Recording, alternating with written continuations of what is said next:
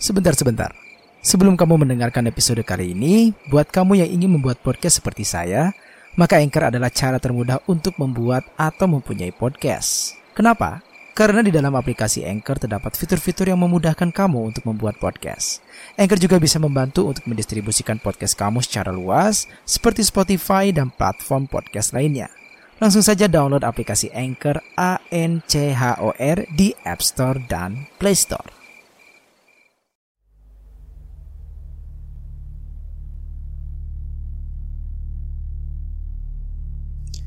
Bismillahirrahmanirrahim. Assalamualaikum warahmatullahi wabarakatuh. Selamat malam, selamat pagi, dan selamat siang buat teman-teman semua Yang sedang mendengarkan saya kali ini. Saya Doni, selamat datang di Merinding Story. Halo teman-teman semua, apa kabar? Semoga teman-teman selalu dalam keadaan sehat walafiat Selalu dalam lindungan Allah subhanahu wa ta'ala Dan tentu saja semoga teman-teman selalu terhindar dari virus COVID-19 Yang sampai hari ini masih mengancam kesehatan kita semua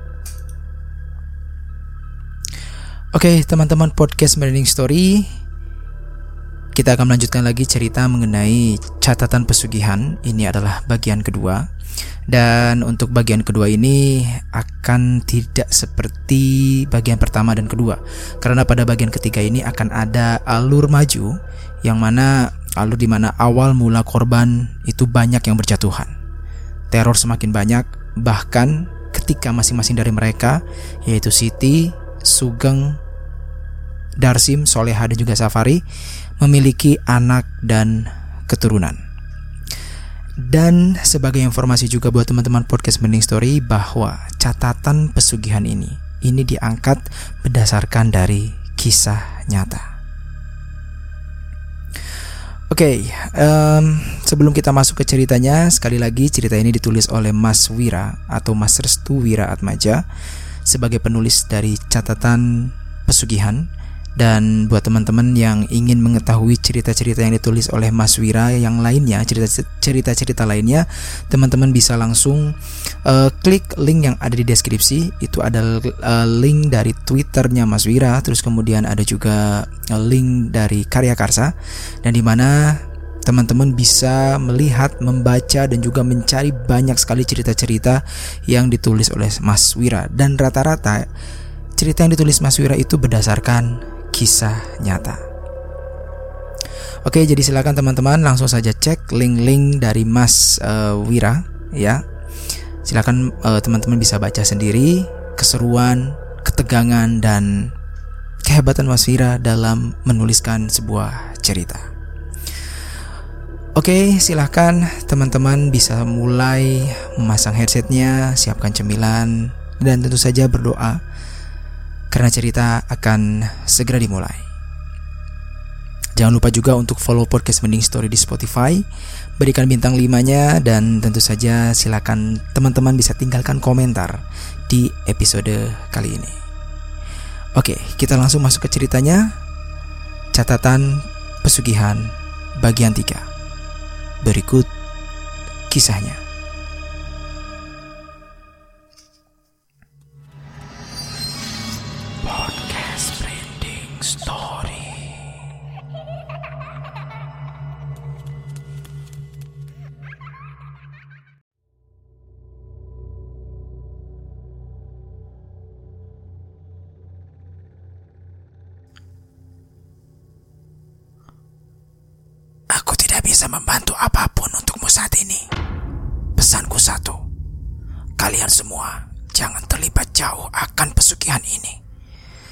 Semua yang terlibat akan mati dengan seketika. Ucap Sukri. Tak ada waktu lagi untuk menghempaskan semua rencana Sugeng yang telah matang-matang direncanakan dengan baik. Sukri sendiri sampai kewalahan demi menyelamatkan satu orang. Pikir Darsim. Setidaknya dia bisa menyadarkan Safari dan juga Soleha walaupun sudah terlibat. Aku tidak akan terlibat, namun aku ingin menyelamatkan saudara-saudaraku yang lain. Jelas Darsim. Sukri menepuk pundak Darsim. Jika kamu ingin menyelamatkannya, usahakan nyawamu sendiri yang selamat. Hidupmu tidak semudah itu. Jelas Sukri. Darsim membukakan pintu untuk Sukri. Jangan samakan hidupku dengan hidupmu, Mas. keluargamu sudah tidak ada, tapi keluargaku masih tersisa. Jika memang tidak ingin membantu, berhentilah untuk mengganggu. Jelas Darsim. Sukri tak bisa menggubris perkataan Darsim. Keduanya memiliki misi yang sama di waktu yang berbeda. Sukri gagal menyelamatkan keluarganya, sedangkan Darsim berusaha menyelamatkan keluarganya. Semua yang tercatat dalam catatan pesugihan akan mati sebagaimana terbunuhnya orang-orang yang sudah tercatat. Selesai tahlilan, para keluarga berkumpul. Darsim ke mana mbak? Tanya Safari. Dia kurang enak badan, Mungkin Darsim banyak memikirkan pekerjaan yang ditinggalkannya. Jelas Siti. Sugeng mengambilkan air untuk Siti. Bagaimana? Kapan kalian pulang? Pertanyaan Sugeng itu seolah-olah membuat Siti terusir. Padahal, Siti masih penasaran akan kematian dari Ibu Sumirah yang sebenarnya. Mas, apa Ibu sudah tenang? Tanya Siti. Dia sudah tenang, Ti. Jangan dipikirkan lagi. Tidak baik. Senyum Sugeng. Ti, hari sudah malam. Kamu ingin beristirahat di mana? Tanya Soleha. Mungkin di sini saja, Mbak. Jelas Siti. Ya sudah. Kamu tidur di kamar ibu ya. Kami biasa tidur agak malaman karena sembari menjaga rumah. Ucap Soleha. Siti mengangguk paham. Sudah, Gak usah dipikirkan. Gak baik memikirkan hal yang sudah tidak ada. Jelas Sugeng sambil merangkul Siti. Soleha dan Safari tersenyum. Setidaknya, Siti sudah agak tenang sedikit dari apa masalah yang terus-menerus menimpanya. Mas, Siti mau tidur dulu ya? Jelas Siti. Ya sudah, kamu tidur ya. Mas sepertinya juga akan tidur di sini. Di rumah sana biar Darsim dan Sukri yang menjaga rumah ucap Sugeng. Siti pun menuju kamar Ibu Sumira. Soleha mengantarkannya sembari memijati pundak Siti. Sugeng membuka bungkusan rokoknya. Sepertinya rokok adalah penenangnya untuk saat ini. Mas, Ari mau tanya. Ucap Safari. Mau tanya apa, Ari? Tanya Sugeng. Mas, apakah mungkin Mas Darsim sudah tahu rencana kita? Tanya Safari. Itu hal yang wajar. Pesugihan itu tidak akan pernah bisa tidak tercium oleh keluarga sendiri. Prioritas kita adalah keluarga kita. Jika tidak, maka akan lebih rumit lagi masalahnya. Jelas Sugeng. Terus, bagaimana dengan langkah mas selanjutnya? Tanya Safari. Nama Mbok Imas sudah aku catat di dalam buku itu. Tinggal hari ini, kita lakukan ritual. Sambil menunggu Sukri melaksanakannya di rumahku, kita juga lakukan di rumah ini. Jelas Sugeng. Bagaimana kalau Mbak Siti tahu, Mas? Tanya Safari. Aku telah memasukkan obat tidur di dalam minumannya. Efeknya akan lama hingga esok hari. Kemudian, mengenai Darsim, aku telah menyuruhnya untuk mengunci kamar Darsim di malam hari. Jelas Sugeng. Safari tersenyum mendengarnya. Langkah Sugeng memang terencana dengan baik.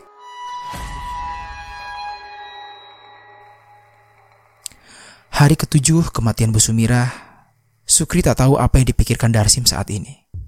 Sepertinya, memang dia harus cepat-cepat melaksanakan pekerjaannya sebelum Sugeng melakukan ritual untuk melakukan penyerahan tumbal. Sukri mengikuti langkah Darsim yang telah keluar kamar terlebih dahulu. Diam-diam, Sukri memperhatikan apa yang dilakukan Darsim. Darsim sedang terduduk di sebuah kursi sambil menyeruput teh. Sukri pun mendekati Darsim dan mencoba untuk membujuk Darsim agar masuk ke dalam kamar. Mas, ucap Sukri. Darsim menatap wajah Sukri. Jika tidak keberatan, Mas bisa masuk ke dalam kamar sekarang? Tanya Sukri. Ada apa memangnya? Tanya Darsim. Ini perintah Mas Sugeng. Jelas Sukri. Darsim bangkit dari tempat duduknya. Dia mencoba untuk menuruti apa yang dikatakan oleh Sukri. aku tahu apa perintah itu. Ucap Darsim. Maksudnya mas? Tanya Sukri. Sekarang adalah malam penyerahan tumbal kan? Kau ingin agar aku tidak terlibat dalam pesugihan ini? Ucap Darsim. Sukri terdiam. Tak ada lagi jalan untuk berbohong kepada Darsim. Semua sudah terbongkar. Benar mas. Ini malam penyerahan tumbal. Saya minta mas untuk masuk ke dalam. Jelas Sukri.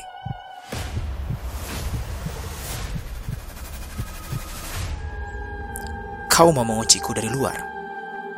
Tanya Darsim. Iya mas, itu perintah Mas Sugeng. Jelas Sukri. Darsim mendekati Sukri.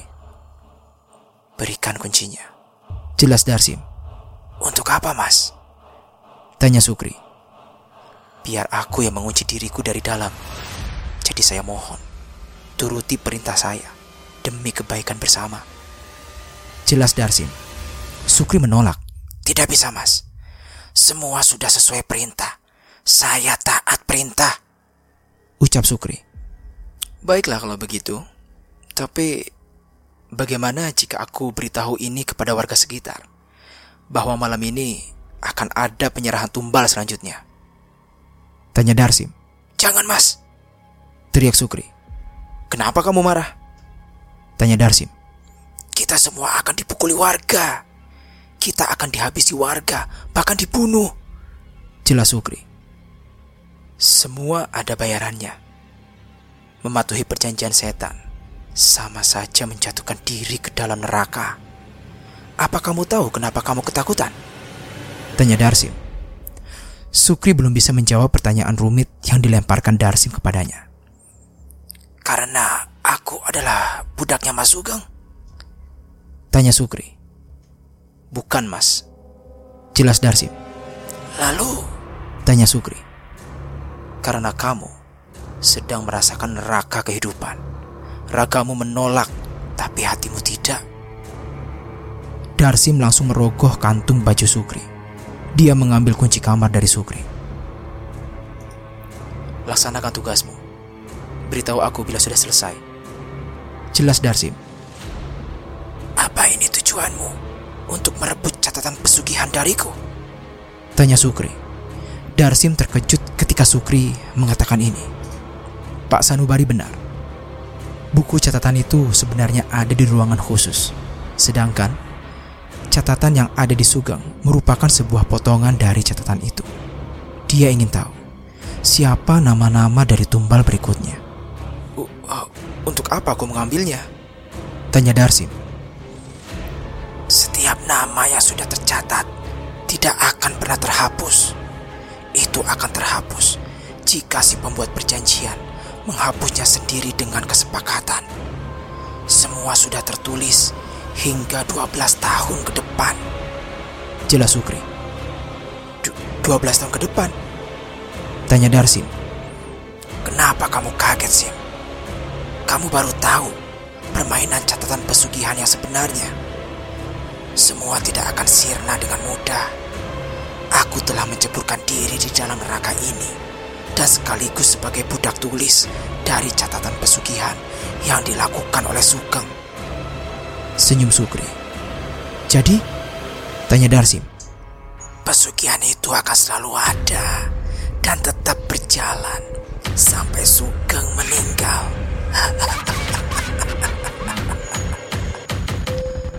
teriak Sukri sambil tertawa kesetanan. Darsim langsung mengancam Sukri.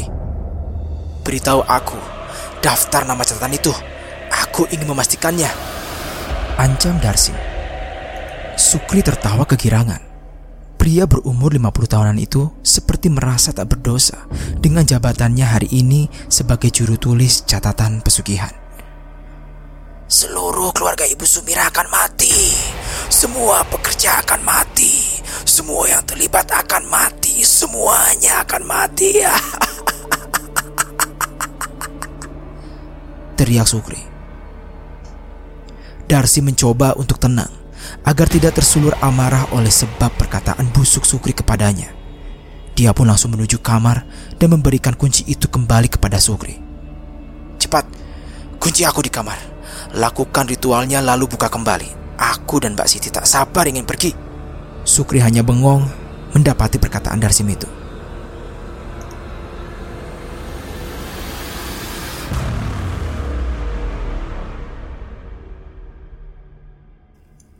Darsi melangkah ke kamar. Dia tak peduli dengan apa yang dikatakan oleh Sukri terhadapnya. Kenapa berhenti berjuang? Kau takut namamu akan tercatat di buku catatan pesugihan? Tanya Sukri. Darsi memandang wajah Sukri dengan pandangan yang tak biasa. Di antara aku dan dirimu, Mas, siapakah yang akan mati duluan? Kau tahu, kau hidup sebatang kara dan sudah tua Ikatan batin keluarga tak akan terpisahkan oleh cecungu kotor sepertimu. Jelas Darsim. Darsim kembali berjalan menuju kamar. Sukri mengikutinya dari belakang. Sukri kemudian mengunci pintu kamar Darsim dari luar. Pesugihan ini tidak akan pernah berhenti sebelum orang yang melakukan kontrak pesugihan itu sendiri mati ataupun terbunuh. Jelas Sukri. Darcy menatap kasur yang empuk dengan tenang. Dia mencoba untuk tidak meladeni apa yang dikatakan oleh Sukri kepadanya. Sukri kembali menjalankan tugasnya. Dia kemudian menuju ke ruangan khusus untuk melakukan ritual pesugihan.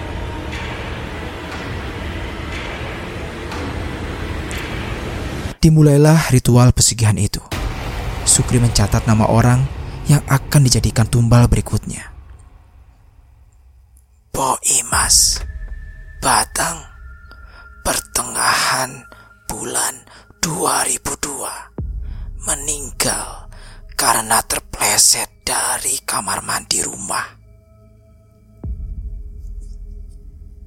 Setelah mencatat, Sukri tertawa kegirangan. Dia merasa layak untuk menjadi Tuhan. Keesokan harinya, warga geger akan kematian Bo Imas yang disebut-sebut memiliki hubungan khusus terhadap Ibu Sumira. Bo Imas meninggal karena terpeleset di kamar mandi. Memang wajar karena usianya sudah lanjut, mungkin tubuhnya tidak merespon lagi. Jelas warga. Pada saat itu, keluarga Sugeng sedang berkumpul. Darsim dan Sukri datang juga untuk membahas mengenai warisan yang dimiliki oleh Ibu Sumira. Rumah ini jatuh kepada Siti. Itu wasiat yang ibu buat. Apa kalian setuju? Tanya Sugeng kepada yang lainnya. Semua anggota keluarga setuju. Namun Siti segera angkat bicara. Untuk sementara, aku menginginkan rumah ini dihuni oleh Mbak Soleha dan juga Safari. Aku dan Darsim harus pulang dulu ke Pekalongan. Mungkin beberapa tahun lagi, aku akan kembali ke sini. Jelas Siti. Semua terdiam tepat dengan pembahasan mereka mengenai warisan. Mereka mendengar suara lantunan talkin beserta ramaian orang yang mengantarkan jenazah. Siapa itu mas? Tanya Siti. Boy mas, dia meninggal pagi tadi. Jelas Sugeng. Siti terkejut bukan kepala. Dia langsung menatap wajah seluruh anggota keluarganya. Ke, kenapa kalian berekspresi datar? Tanya Siti. Semua sudah jelas. Tak ada yang diragukan lagi bahwa kematian Bo Imas karena tulah yang dibuatnya. Jelas juga. Berbeda dengan Darcy, dia malah beranjak bangkit dan meninggalkan yang lain. Mau ke mana sih? Tanya Sugeng. Seorang muslim yang baik. Dia akan menghormati orang yang baru saja meninggal. Bukan malah membahas warisan. Jelas Darcy. Darsim pergi untuk mengikuti iring-iringan orang meninggal. Dia hendak menenangkan diri atas apa yang kakaknya lakukan kepada orang-orang yang tak bersalah.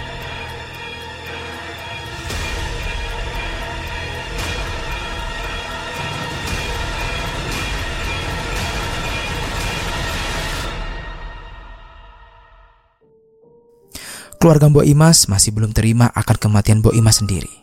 Tampaknya ada hal ganjil yang belum diketahuinya. Ibu itu tidak memiliki musuh.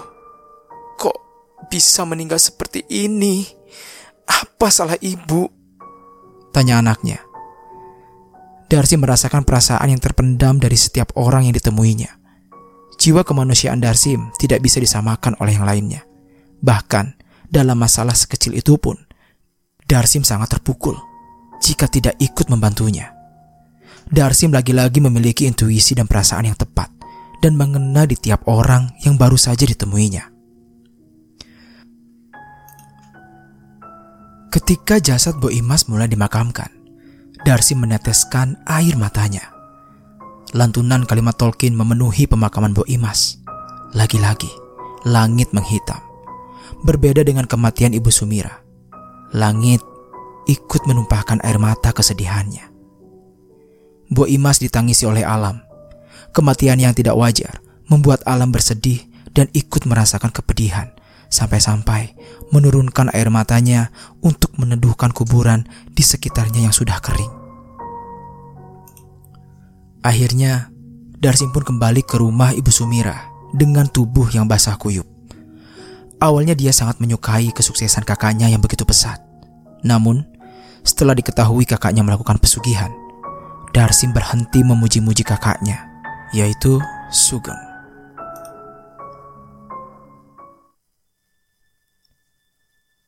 Sugeng dan Sukri ternyata sedang terduduk di depan ruangan Siti, Soleha, dan Safari pergi ke kamarnya masing-masing untuk istirahat. Darsim tahu rencana kita, Mas. Jelas Sukri. Apa saja yang dia tahu? Tanya Sugeng. Buku catatan pesugihan. Dia mengetahui semua tentang buku itu.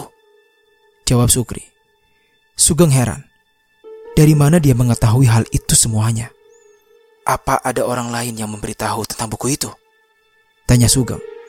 Sukri terdiam beberapa saat. Mas, apa Mas punya dendam terhadap para pekerja?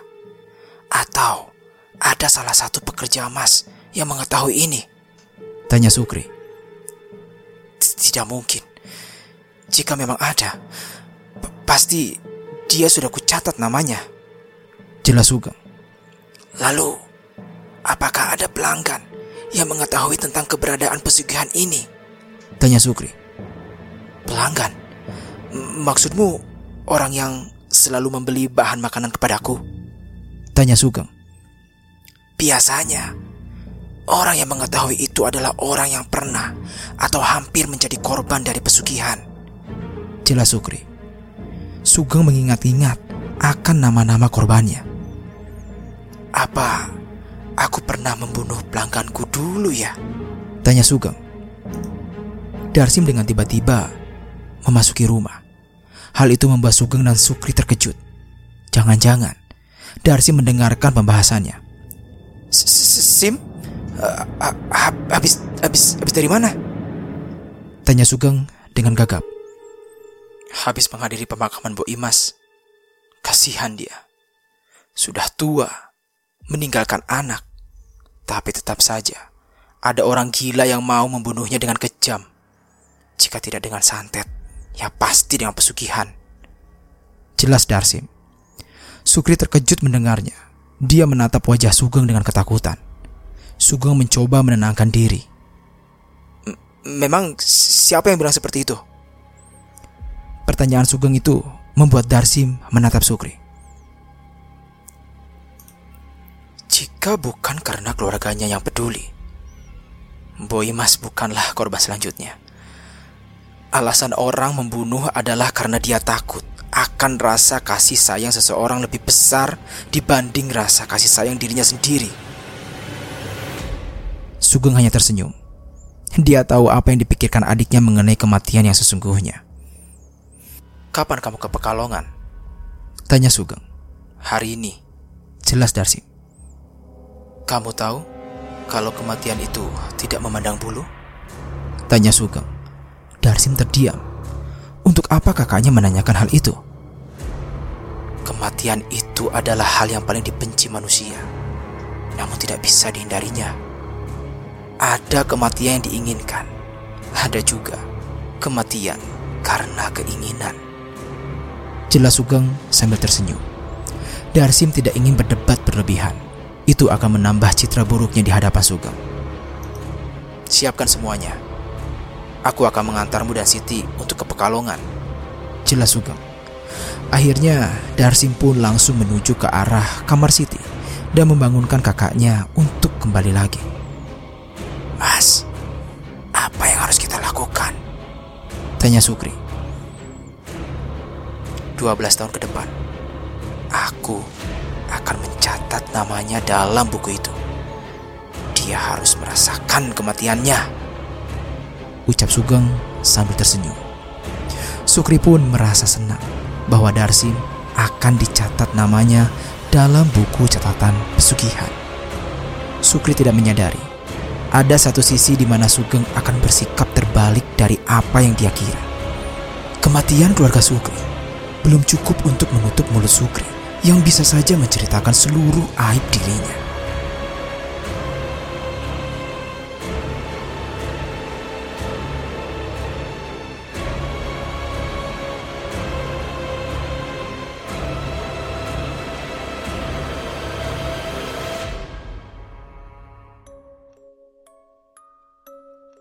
Kembalilah lagi jika sudah siap semua.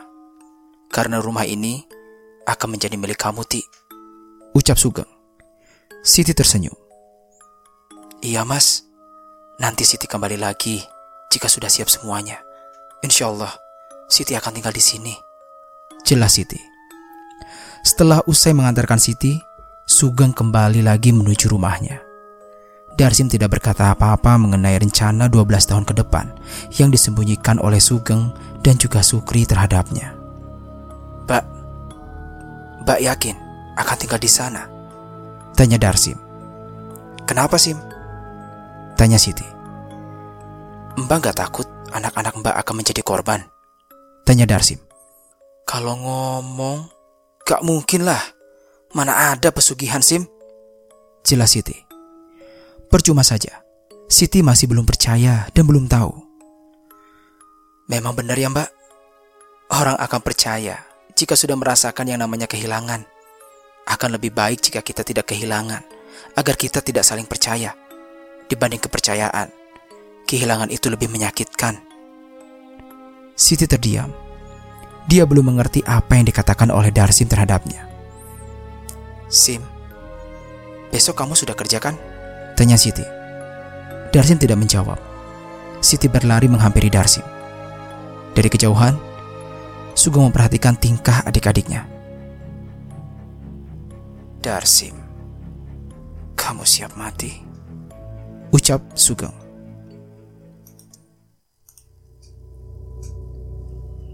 Safari masih memiliki hati yang goyah.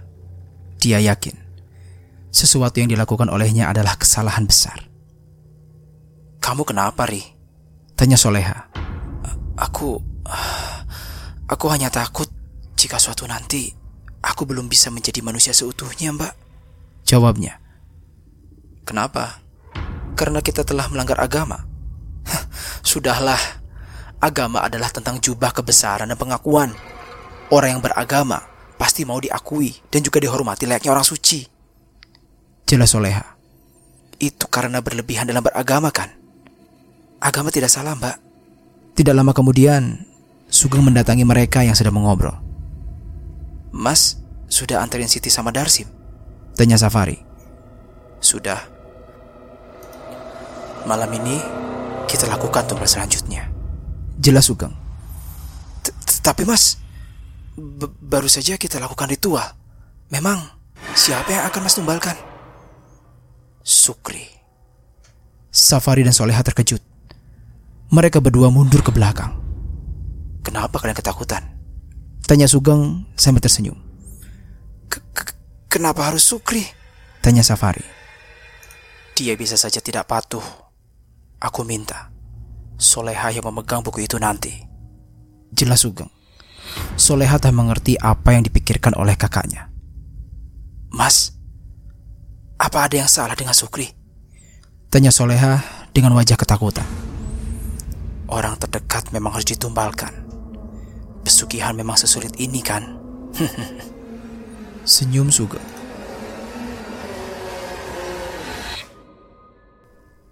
Safari dan Soleha mengeluarkan banyak keringat dingin. Jika Sukri saja ditumbalkan, bagaimana dengan mereka berdua? Malam ini, kita lakukan ritualnya. Jelas Sugeng. Sugeng menyerahkan urusan ritual di rumah dilakukan oleh Soleha. Sedangkan Sugeng, dia lakukan di rumahnya. Tepat setelah Sukri beberes rumah Sugeng, Sugeng dengan tiba-tiba mendatangi rumah. Mas, kok cepet banget datangnya? Tanya Sukri. Sugeng tidak datang sendirian. Dia telah datang bersama dengan Safari dan juga Soleha. Apa-apaan ini mas? Tanya Sukri. Oh iya, rumah ini mau kita gunakan. Jadi, kamu telah saya bebas tugaskan. Senyum Sugeng. Serius mas? Tanya Sukri. Iya. Oh iya, ini gaji kamu. Sukri tak percaya ketika dia diberi koper besar berisi banyak uang berjumlah ratusan juta rupiah. Banyak sekali mas, ini serius untuk aku sendiri, Mas. Tanya Sukri. Iyo, sekarang kamu boleh pulang. Jelas Sugeng. Sukri pun mengucapkan rasa syukur dan senangnya kepada Sugeng, Safari, dan juga Soleha. Matur suwun, Mas. Terima kasih banyak. Aku ingin pulang. Ingin makan enak dan menikah lagi. Ucap Sukri. Nikmati hidupmu sebelum kematian menjemputmu. Jelas Sugeng. Sukri pun mengangguk paham.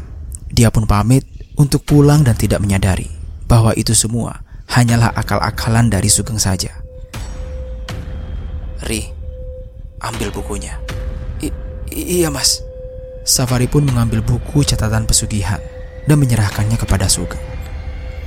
Sugeng boleh menulis nama seseorang yang akan dijadikan tumbal selanjutnya. Sukri Batang 2002 meninggal karena terlindas truk pengangkut pasir di jalan raya.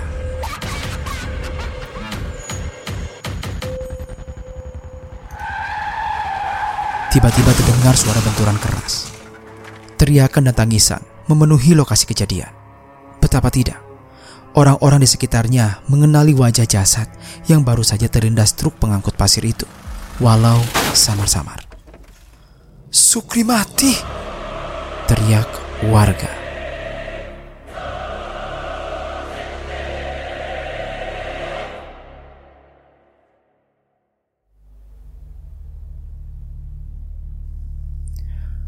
Oke, teman-teman, itulah cerita dari catatan pesugihan bagian ketiga. Kita akan lanjutkan lagi mengenai lanjutan cerita ini. Cerita mengenai 12 tahun kemudian setelah Darsim dan Siti pergi dari rumah Bu Sumira. Apa yang akan terjadi? Apakah mereka akan selamat dari catatan pesugihan yang dibuat oleh kakaknya sendiri, yaitu Sugeng? Tetap stay di podcast Burning Story untuk mengetahui cerita selanjutnya. Buat teman-teman yang ingin mengirimkan cerita horornya ataupun pengalaman mistisnya, teman-teman juga bisa mengirimkan ke email podcastmerindingstory@gmail.com atau teman-teman bisa menghubungi melalui DM di Instagram Merinding Story di @merindingcerita. Baik teman-teman, untuk podcast Merinding Story episode kali ini saya cukupkan. Saya mohon maaf apabila ada kata-kata yang kurang berkenan. Saya akhiri untuk podcast kali ini dengan billahi taufiq wal hidayah. Wassalamualaikum warahmatullahi wabarakatuh. Akhir kata, salam merinding.